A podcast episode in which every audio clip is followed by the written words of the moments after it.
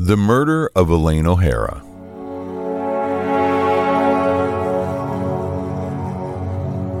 On the evening of August 22, 2012, Elaine O'Hara went missing near Dublin, Ireland. What happened that day and the investigation over the next three years proved to be one of the most shocking crimes in Irish history.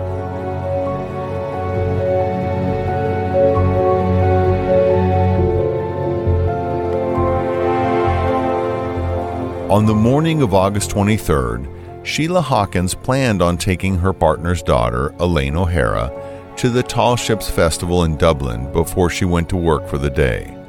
Elaine had volunteered to work at the festival weeks before and was quite excited to attend. When Elaine didn't show at their meeting point that morning, Sheila contacted Elaine's father, Frank. Frank assured her that Elaine had probably driven herself to the festival and forgot to let her know. He assured her everything was okay and not to worry about it. Regardless, Sheila went to Elaine's house and rang the doorbell. When there was no answer, she left for work.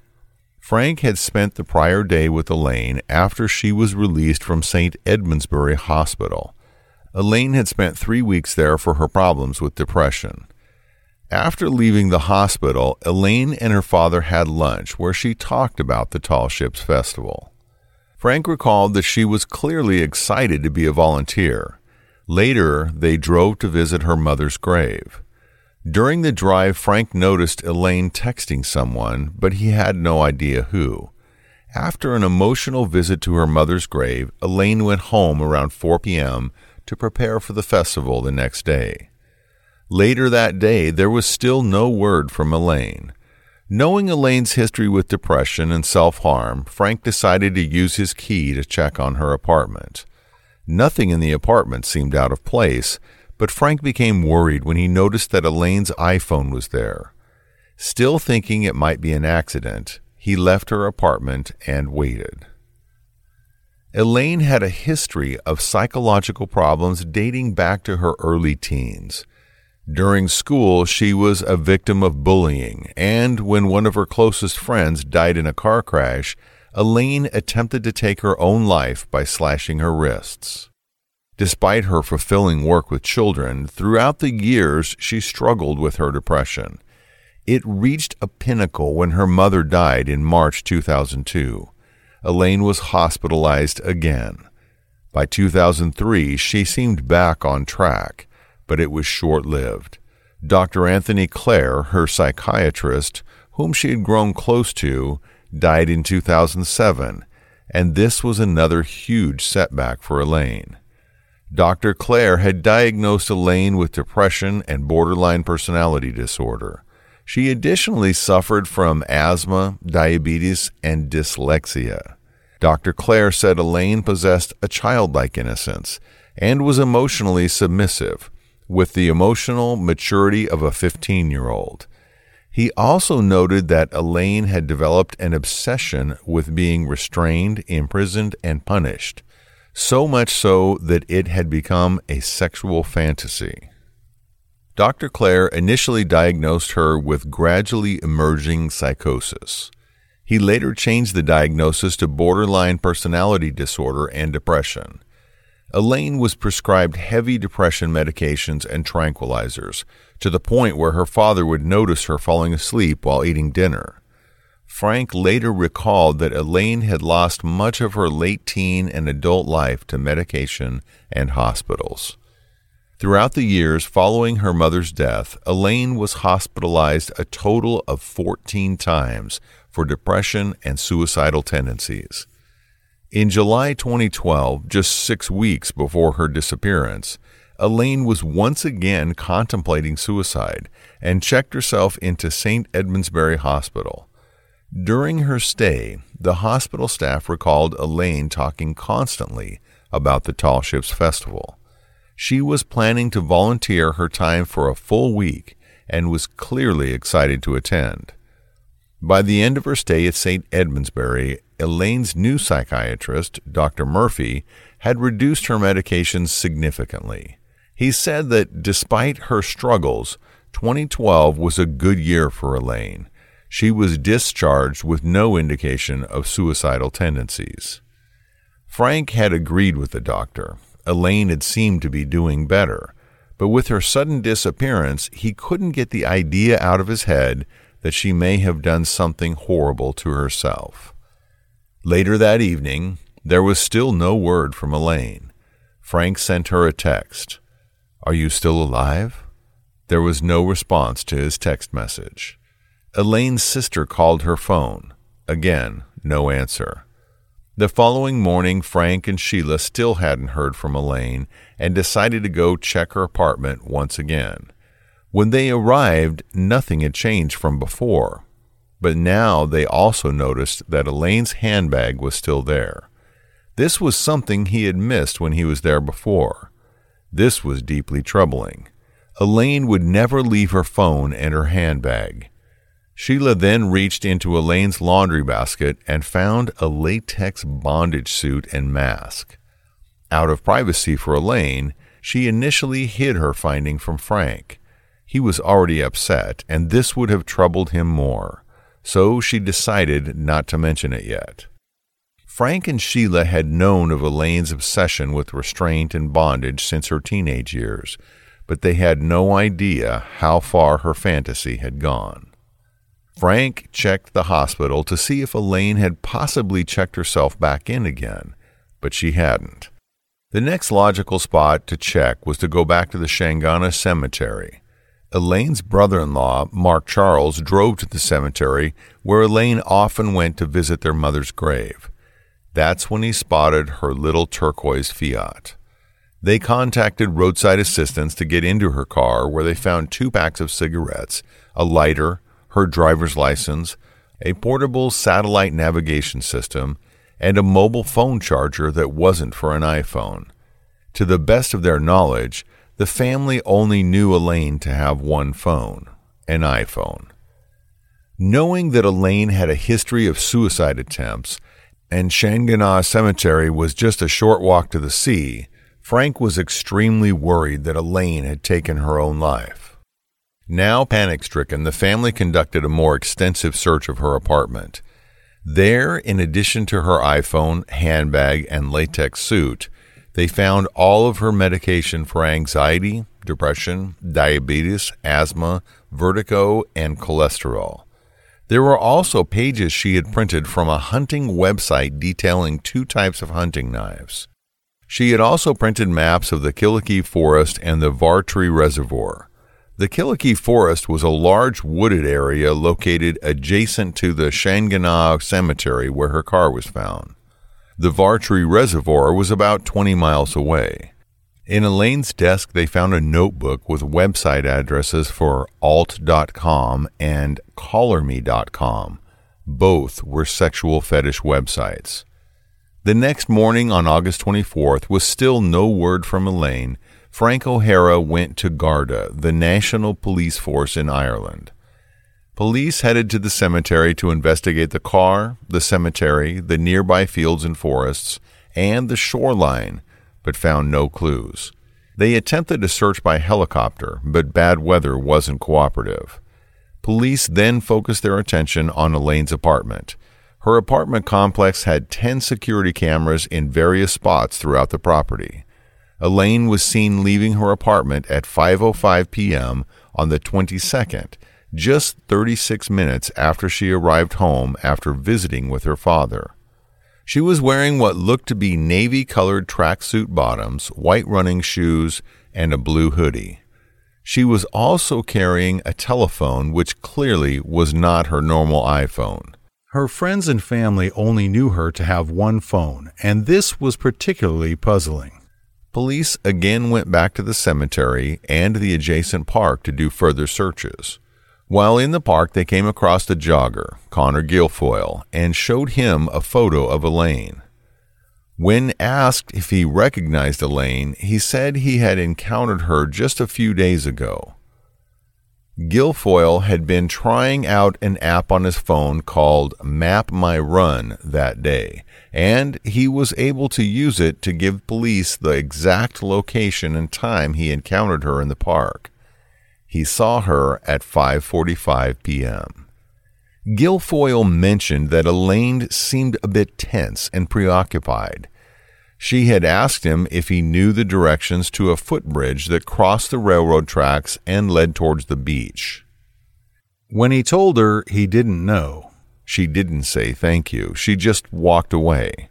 Thirty minutes later, he saw her again on the other side of the footbridge, so he knew she made it to the bridge. Police and family members walked the beach for hours but found nothing. Both the police and family assumed the worst that Elaine had taken her own life. Her case was officially listed as a missing person. One year later, the family laid flowers in her honor at Shanganagh Cemetery next to her mother. The summer of 2013 was very hot. A heat wave that swept Ireland that year had dropped the water levels in the Vartry Reservoir from 20 feet down to almost one foot. On September 10, 2013, William Fagan, his brother, and a friend were fishing from Sally's Bridge when they noticed something shiny beneath the surface of the water. When they fished it out of the water, they found handcuffs, clothing, a ball gag, restraints, and leg restraints.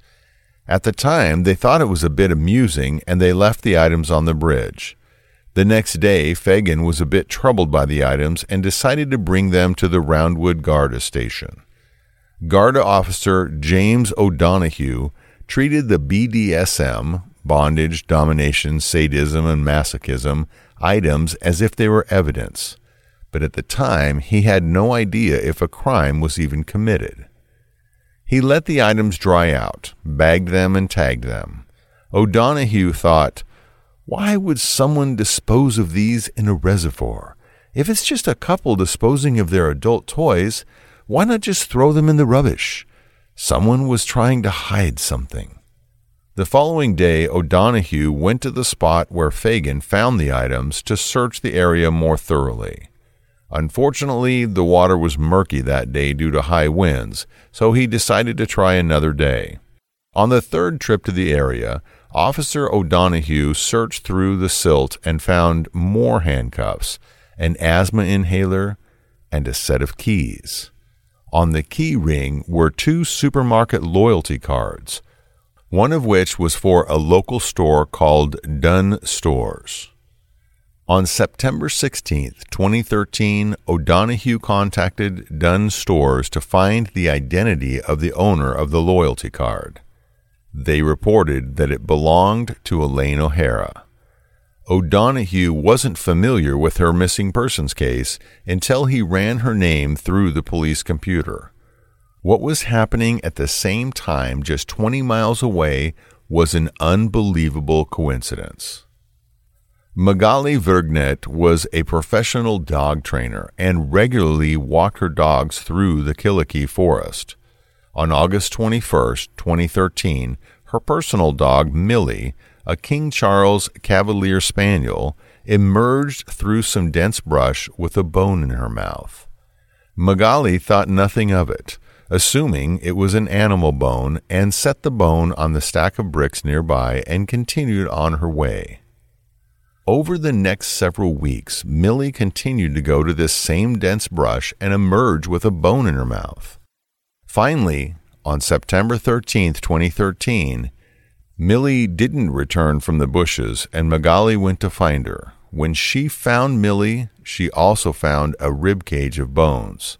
Magali still assumed they were animal bones until she came across the leg of a tracksuit pant. She touched the pant leg with her foot and realized there was also a running shoe. She immediately left and called the property owner, who then contacted the police. The police searched the area further and found 65% of a human skeleton, including a jawbone and a shovel. When DNA and dental records were searched, it was confirmed that they were the remains of Elaine O'Hara. It was September 17, 2013, one day after Officer O'Donoghue had positively identified the BDSM items and supermarket loyalty cards as belonging to Elaine O'Hara. Police then conducted a much more comprehensive search of the reservoir. They recovered a red and black backpack, leather mask, multiple knives, various BDSM items, eyeglasses, and two Nokia phones. The phones looked similar to what Elaine O'Hara was seen holding on the security camera from her apartment. The eyeglasses had a serial number on them which identified them as purchased from a store called Specsavers. Further investigation revealed that the prescription was that of Elaine O'Hara. Police had a forensic computer team search Elaine's computer and found that she had frequented dating sites that catered to the BDSM world, alt.com and collarme.com. Computer forensic specialists found that she had talked to several users on these sites, but one username in particular stood out Architect 72. The messages between them referenced cutting myself and punishment involving a master's scalpel. Architect 72 was also linked to a Gmail account with the username Fetish Boy. Elaine had confided in friends and family members that she had been having a BDSM relationship with an architect, but her friends knew nothing about him other than that he was married. Unbelievably, the two Nokia phones both powered on after more than a year submerged in the reservoir. Each phone only had one contact, one with MSTR and the other with SLV, clearly master and slave with the vowels removed. What they found on the phones was quite disturbing. Thousands of text messages spanning several years between the two revealed a very dark relationship. We'll be back to True Crime Sleep Stories right after this message. What if you could share your story with the world? What if you could inspire others with your passion, your message, or your vision? What if you had a team to help you craft the perfect story for your business or brand? Well, you can. And we at With AIM are here to make it happen. With AIM is more than just a podcast production company. We are your storytellers, your voice, and your partner in creating a podcast that will captivate your audience, showcase your brand's personality, and build a lasting relationship with your customers. So don't let your story go untold. Start your podcast today. Visit withaim.co slash podcast to learn more. That's withaim.co forward slash podcast. With AIM, be the voice of your brand. Master. I'm a sadist. I enjoy others' pain. You should help me inflict pain on you and help me with my fantasies. Master, I want to stick my knife in flesh while sexually aroused. Blood turns me on, and I'd like to stab a girl to death. Master, if you ever want to die, promise me I can do it. Master, my urge to rape, stab, and kill is huge. You have to help me control or satisfy it. Master, every time I stab or strangle you, I want you to think this is it, and every time I let you live, you owe me your life and are grateful and worship me. Master, either you let me stab you or you help me do it to someone else. Master, lots of people have stabbed and got away with it. Why not me? SLV replied several times that she was frightened and didn't want to talk of killing or blood anymore. Slave, I'm too young to die. Slave, you have this hold over me that terrifies me. Slave, I'm just so scared. Do you know, sir, that I'm scared of you? You have this hold over me. Slave, I know my life is in your hands every time we meet. Slave, please don't mention killing for a while, just until I settle back into life. The phone number for Master was cross referenced with the contacts on Elaine's iPhone, and it matched a contact named David. Investigators called the number, but there was no answer. Investigators found that the cell phones were burner phones, disposable phones purchased at a store in Dublin under the fake name Garoon Kaishon. They did, however, find someone with a very similar name, Gordon Chisholm, and brought him in for questioning. After questioning, police realized this was not their man. While poring over the text messages, police finally got a potential break. Slave. Went well today, sir. I take it you are now a daddy again. Thanks for last night, sir. I really needed it. Master. Yes, beautiful baby girl. Child's name excluded. Glad you enjoyed the other night. Many more sessions to come. See you sometime over the weekend. Those texts were from March 31st, 2011. Police now knew that Master had a newborn baby girl born on that day, and they knew her name. Another clue they got from the text was Master came in fifth in flying. This one was dated June 11, 2011. Police initially thought he was possibly a pilot, or maybe it was a reference to fly fishing. But after searching competitions around the time, they soon realized he was referring to model airplanes. He had apparently come in fifth in a model airplane flying competition.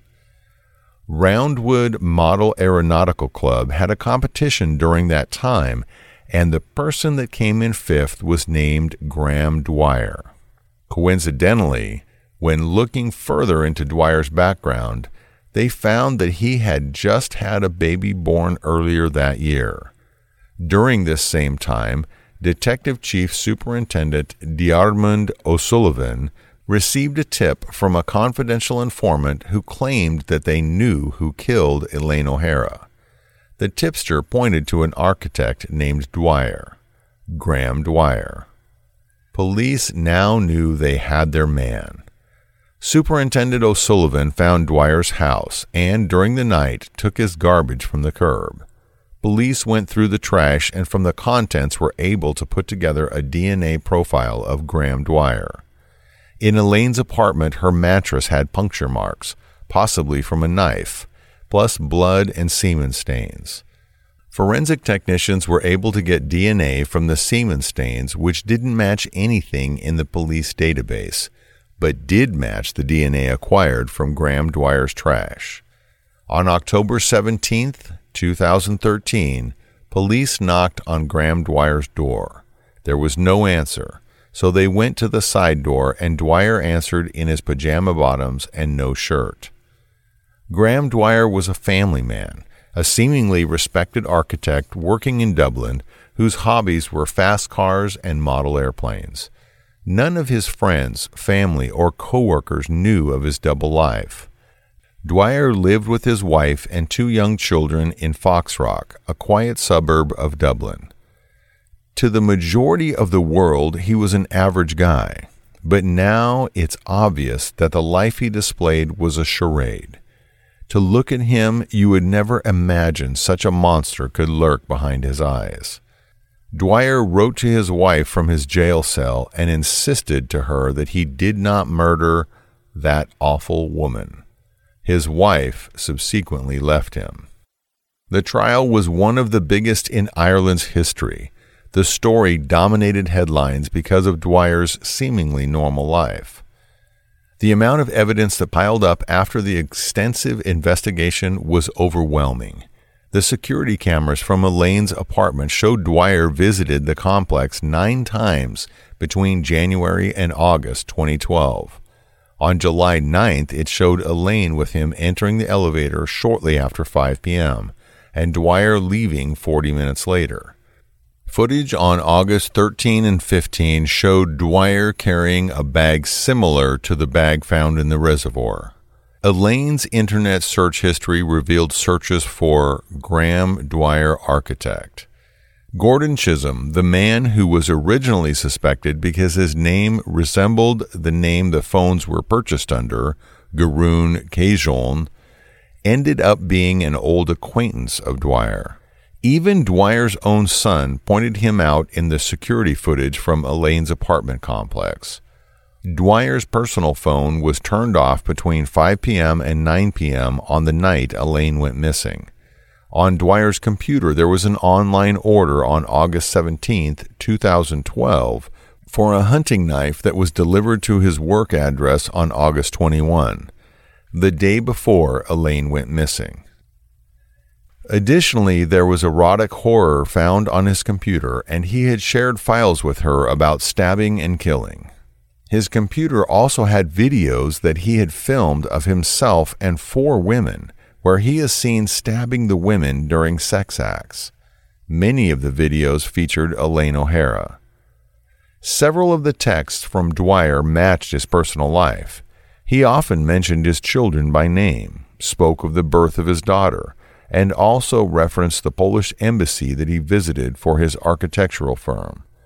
There were further references to tattoos, car repair bills, purchasing a bicycle to get fit for murder, and the 15% pay cut that he received at work.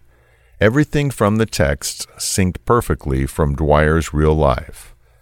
Despite the ridiculous amount of evidence against him, Dwyer still insisted he was innocent. The courtroom was filled on January 22, 2015, when the trial began. The defense tried to argue that all of the evidence was circumstantial and called only three witnesses.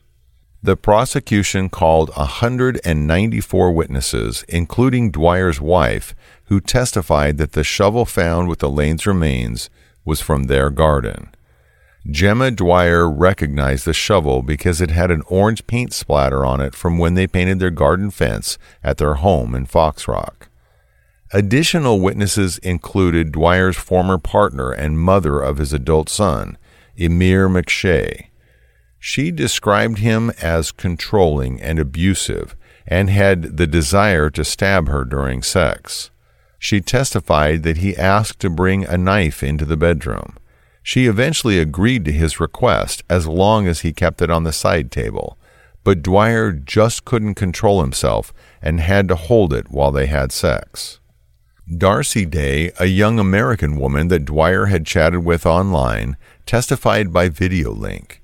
Darcy testified how he confided his fantasies of killing Elaine O'Hara. He said he used to cut her in the stomach area and stuff, that it was mutual and sexual. He basically wanted to go after her, and if she wanted to, he wanted to kill her and come after me. Photoshopped images on Dwyer's computer showed Darcy laying topless with her throat slit and her intestines coming out of her stomach. Police also found a document of fiction titled Killing Darcy, in which he fantasized about stabbing the American woman to death while they had sex. Still, Dwyer's defense team claimed that because pathologists did not determine a cause of death, that there is no evidence that implies that Dwyer was responsible for Elaine's death. They argued that she had been released that morning from a psychiatric hospital for having suicidal thoughts, and even her own family believed she had taken her own life. They presented the case that the text messages the prosecution were using as evidence were nothing more than sexual fantasies.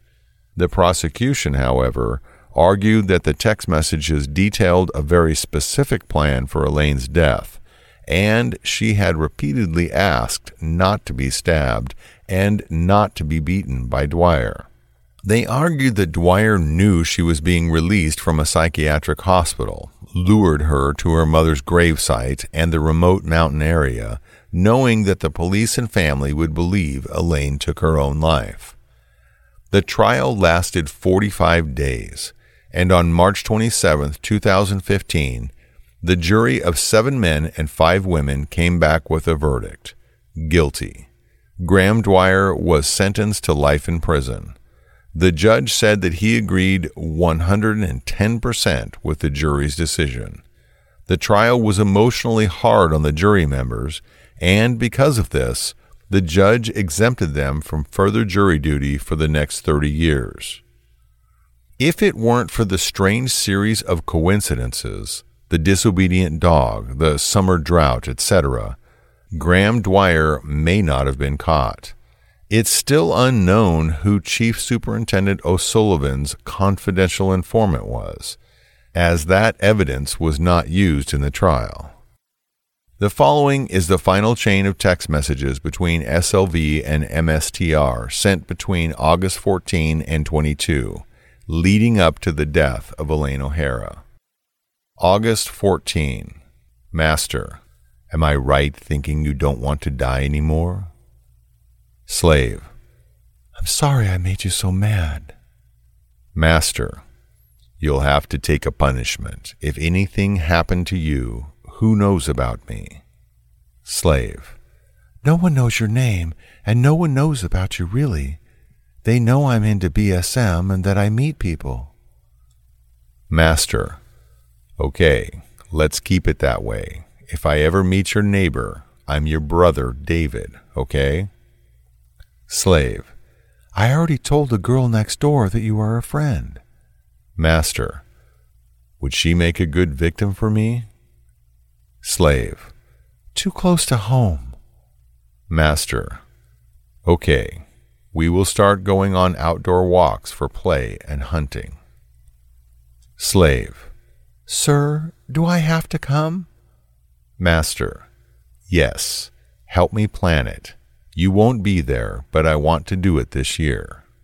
Slave, Every time I think about it, sir, I want to heave. Master, just think about me being happy doing it. It's what I like.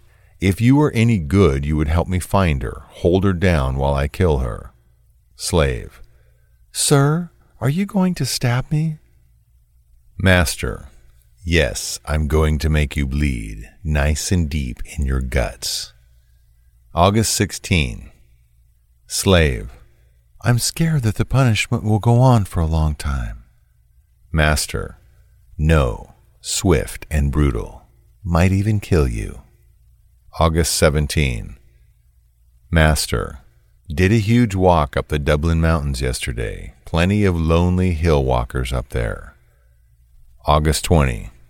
Master, morning slave, looking forward to seeing you Wednesday. Slave, I'm not being stabbed.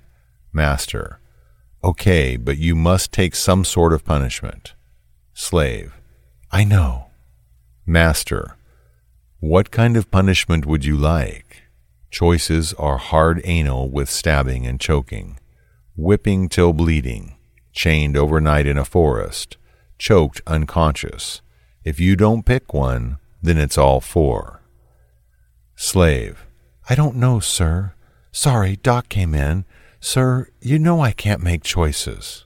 Master, okay, overnight in woods. Slave, Sir, I'll take stabbing. Master, okay, but I must see blood, and I want to do it outdoors. Slave, please, sir, indoors. Master, why? Slave. I'm afraid of outdoors. You might kill me. Master. I won't kill you. If I was, it would be indoors, hanging you once you are chained up. Slave. I know. I mean, that's it. Nothing else?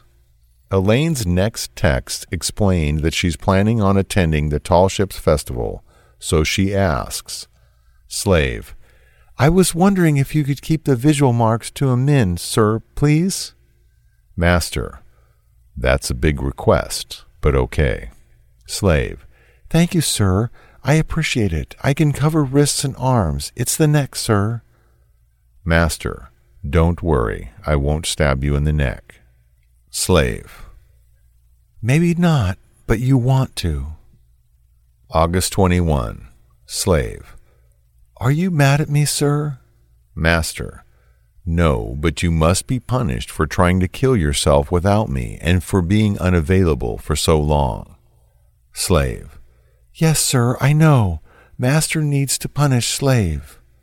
Master, I'm going to get blood on my knife, for this is a lot of blood. Then we can move on. Slave, yes, sir. Master, that's my good slave. Master is very horny and needs to put his cock in his slave. Slave. Master, may I ask you something? Master. Yes, but don't upset me before I am about to cut you.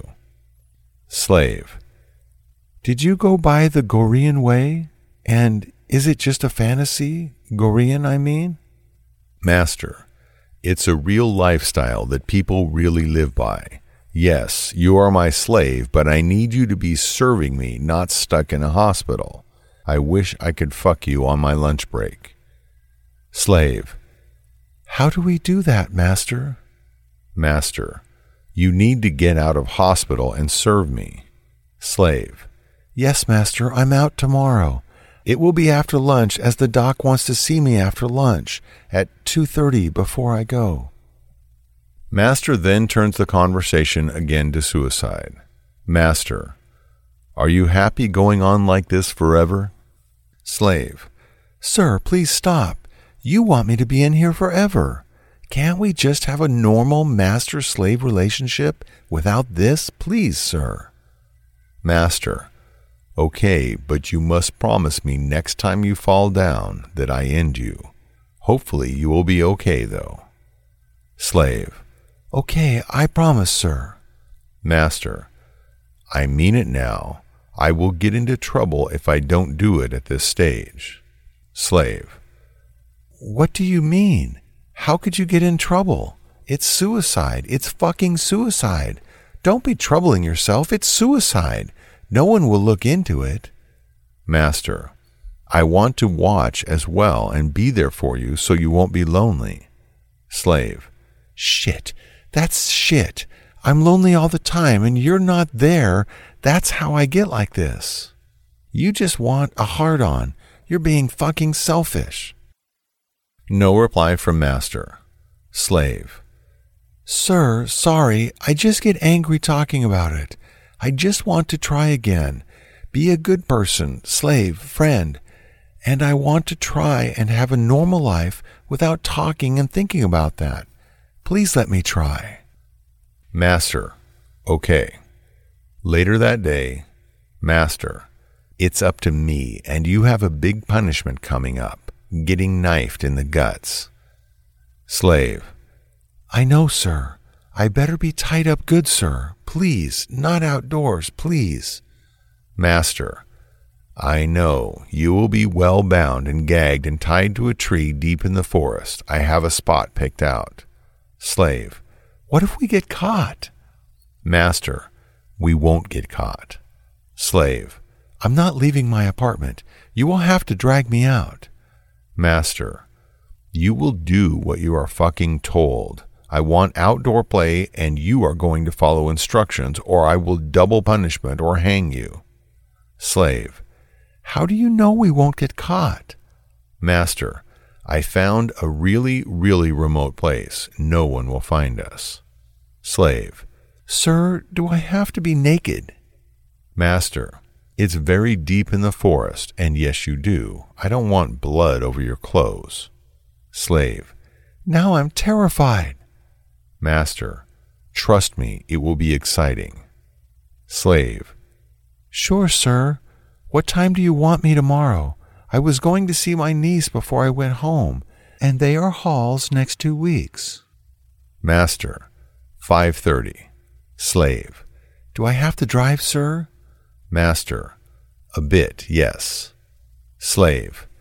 Now I'm really scared. Master. Don't be scared. Elaine reassured Dwyer that she hadn't mentioned him during any of her counseling conversations. Master. That's good. No one should know about me. They would still find me in your emails and way back in your alt history, so relax. Master. I'm heading to the spot now to double check. August 22, the day of the murder. Slave. This place, although a pain in the ass at times, is safe because I know what's coming and I don't want to leave. I'm just so scared. Do you know, sir, that I'm scared of you? You have this hold over me. Master. Do not fear death. Slave. Please don't mention killing for a while, just till I settle back into life. Master, but tonight's punishment will be like me pretending to do someone for real. It's important to me that you feel it's my right to take my slave's life if I want to. Every time I stab or strangle you, I want you to think this is it. And every time I let you live, you owe me your life and are grateful and worship me. Slave, I know my life is in your hands every time we meet, she wrote. She texted around midday to say she'd gotten out earlier than expected, was on her way home, and to ask if he had any instructions. Master, have a bath and make sure your cunt shaved. No underwear, not even a bra. Loose clothes, footwear for mud. Make sure you are fed. Take painkiller. Slave, can I do what I want until I'm needed? Master, like what?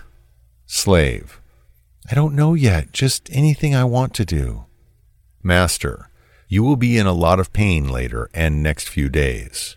Slave, is it going to be that bad? I'm going to be busy next few days. Tall ships, please don't make it really sore, please. Master, you will have stab wounds. You know the drill. The last few didn't bleed. These will. Slave. Sir, how many? Master. As many as I like. Slave. Yes, sir. Master. I want you to park at Shanganagh Cemetery at 5:30. Leave your iPhone at home. Just bring slave phone and keys. You will get further instructions there. Slave. Sir, are we doing this if it's raining? Are you coming back to my place? I need to clean. It's dirty. Master. Yes, if it's raining. No, I won't be back at your place. Slave. No offense, sir, but do we have to do it in the rain? It's cold. Master. Don't worry. It's never as bad as you think it's going to be. Slave. Yes, sir. Master. Don't be nervous and enjoy being told what to do. Slave. Easier said than done, sir. Master.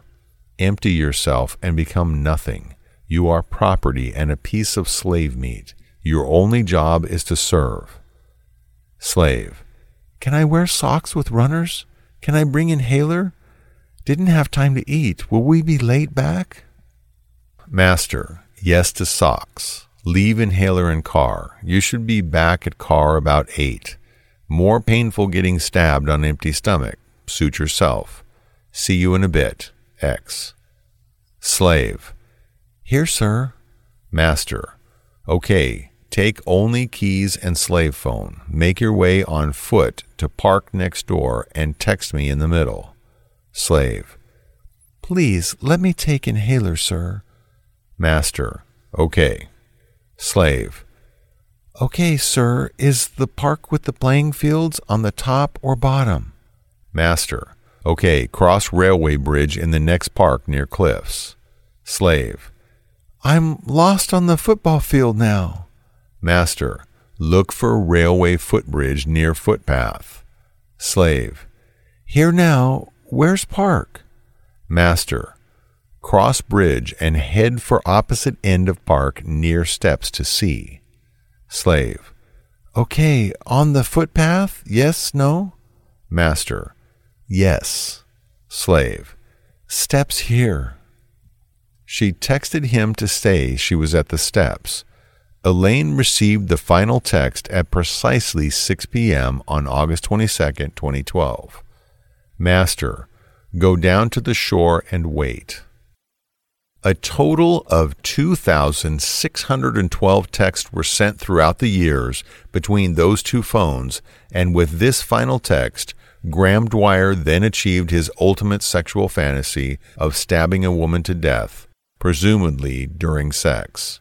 The following is the victim's statement that was read in the courtroom after the conviction.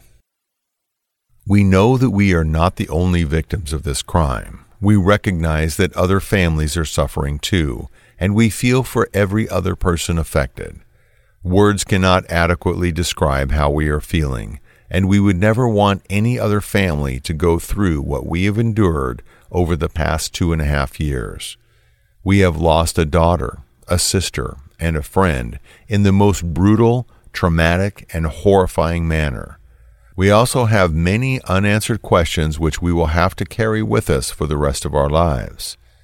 Elaine was a very intelligent girl who never fully realized her potential due to her psychological difficulties. She was prescribed a lot of medication, and this did have an impact on her ability to be a regular teenager, particularly socially. She was emotionally immature and very trusting of anyone who showed her kindness. In later years, her medication was reduced, hospital stays became less common, and she functioned more effectively. However, she had missed out on those important formative teenage years. She had a strong work ethic and loved working with children as she could relate to them better than to adults. She was always there to help and assist others, giving lifts, covering shifts at work, or collecting many of the items for the Christmas fair at school.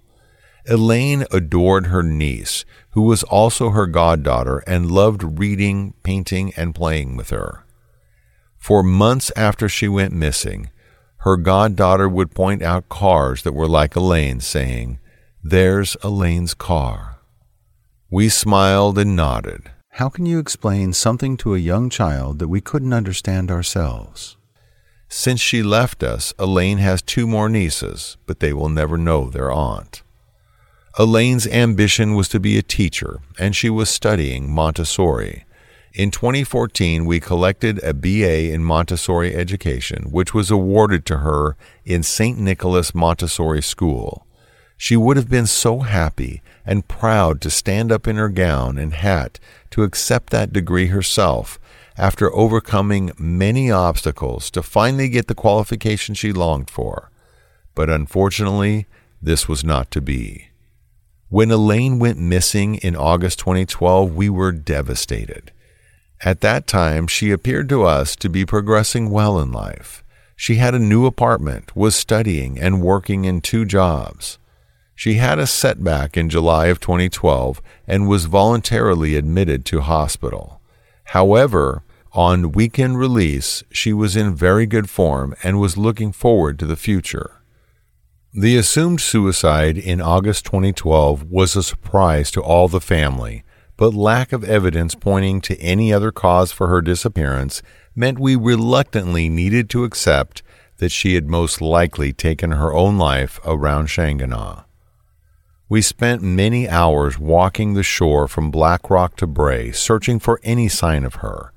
A year after her disappearance, we laid flowers in the sea at Shanganagh in her memory, and in an effort to find some closure for us as a family. Our attempt at closure was premature, as when, in September 2013, Elaine's remains were discovered. The Garda investigation changed from that of a missing person to murder. This led to further anguish for the family as we now faced the unimaginable horror of Elaine having been murdered. The trial has been an incredibly difficult experience. It was distressing to see Elaine's private life laid bare before the nation despite the fact that she was the victim. Some of the reporting in the print media was insulting to Elaine and deeply upsetting for the family. At times, Elaine's life was relegated to a lurid headline in a newspaper. It was heartbreaking for us to listen to the texts Elaine received from a depraved and diseased mind. The manipulation of her vulnerability was apparent, and when she tried to resist, she was reined back in. We can hear her voice in those texts, just wanting to be loved. Hearing the contents of the videos will haunt us forever. We were upset that the credibility of our evidence was questioned, as throughout the two and a half years, all we wanted was the truth and justice for Elaine. We will probably never know what happened in Killakee on Wednesday, the 22nd of August, 2012 but there are questions that trouble us. When did Elaine realize it was not a game anymore? When did she realize that the intention was to kill her for real? Did she try to run? Was she restrained? Did she suffer much? Could she and did she cry out? Was she left on the mountain to die alone? This is our life sentence. For us, there is no parole.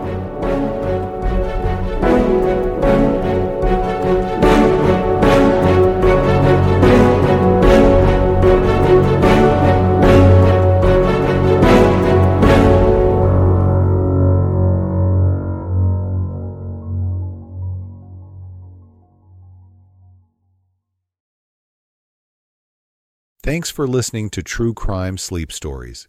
If you aren't asleep yet, consider following the show. Maybe our next story will give you the peace of mind you desperately need. Or not.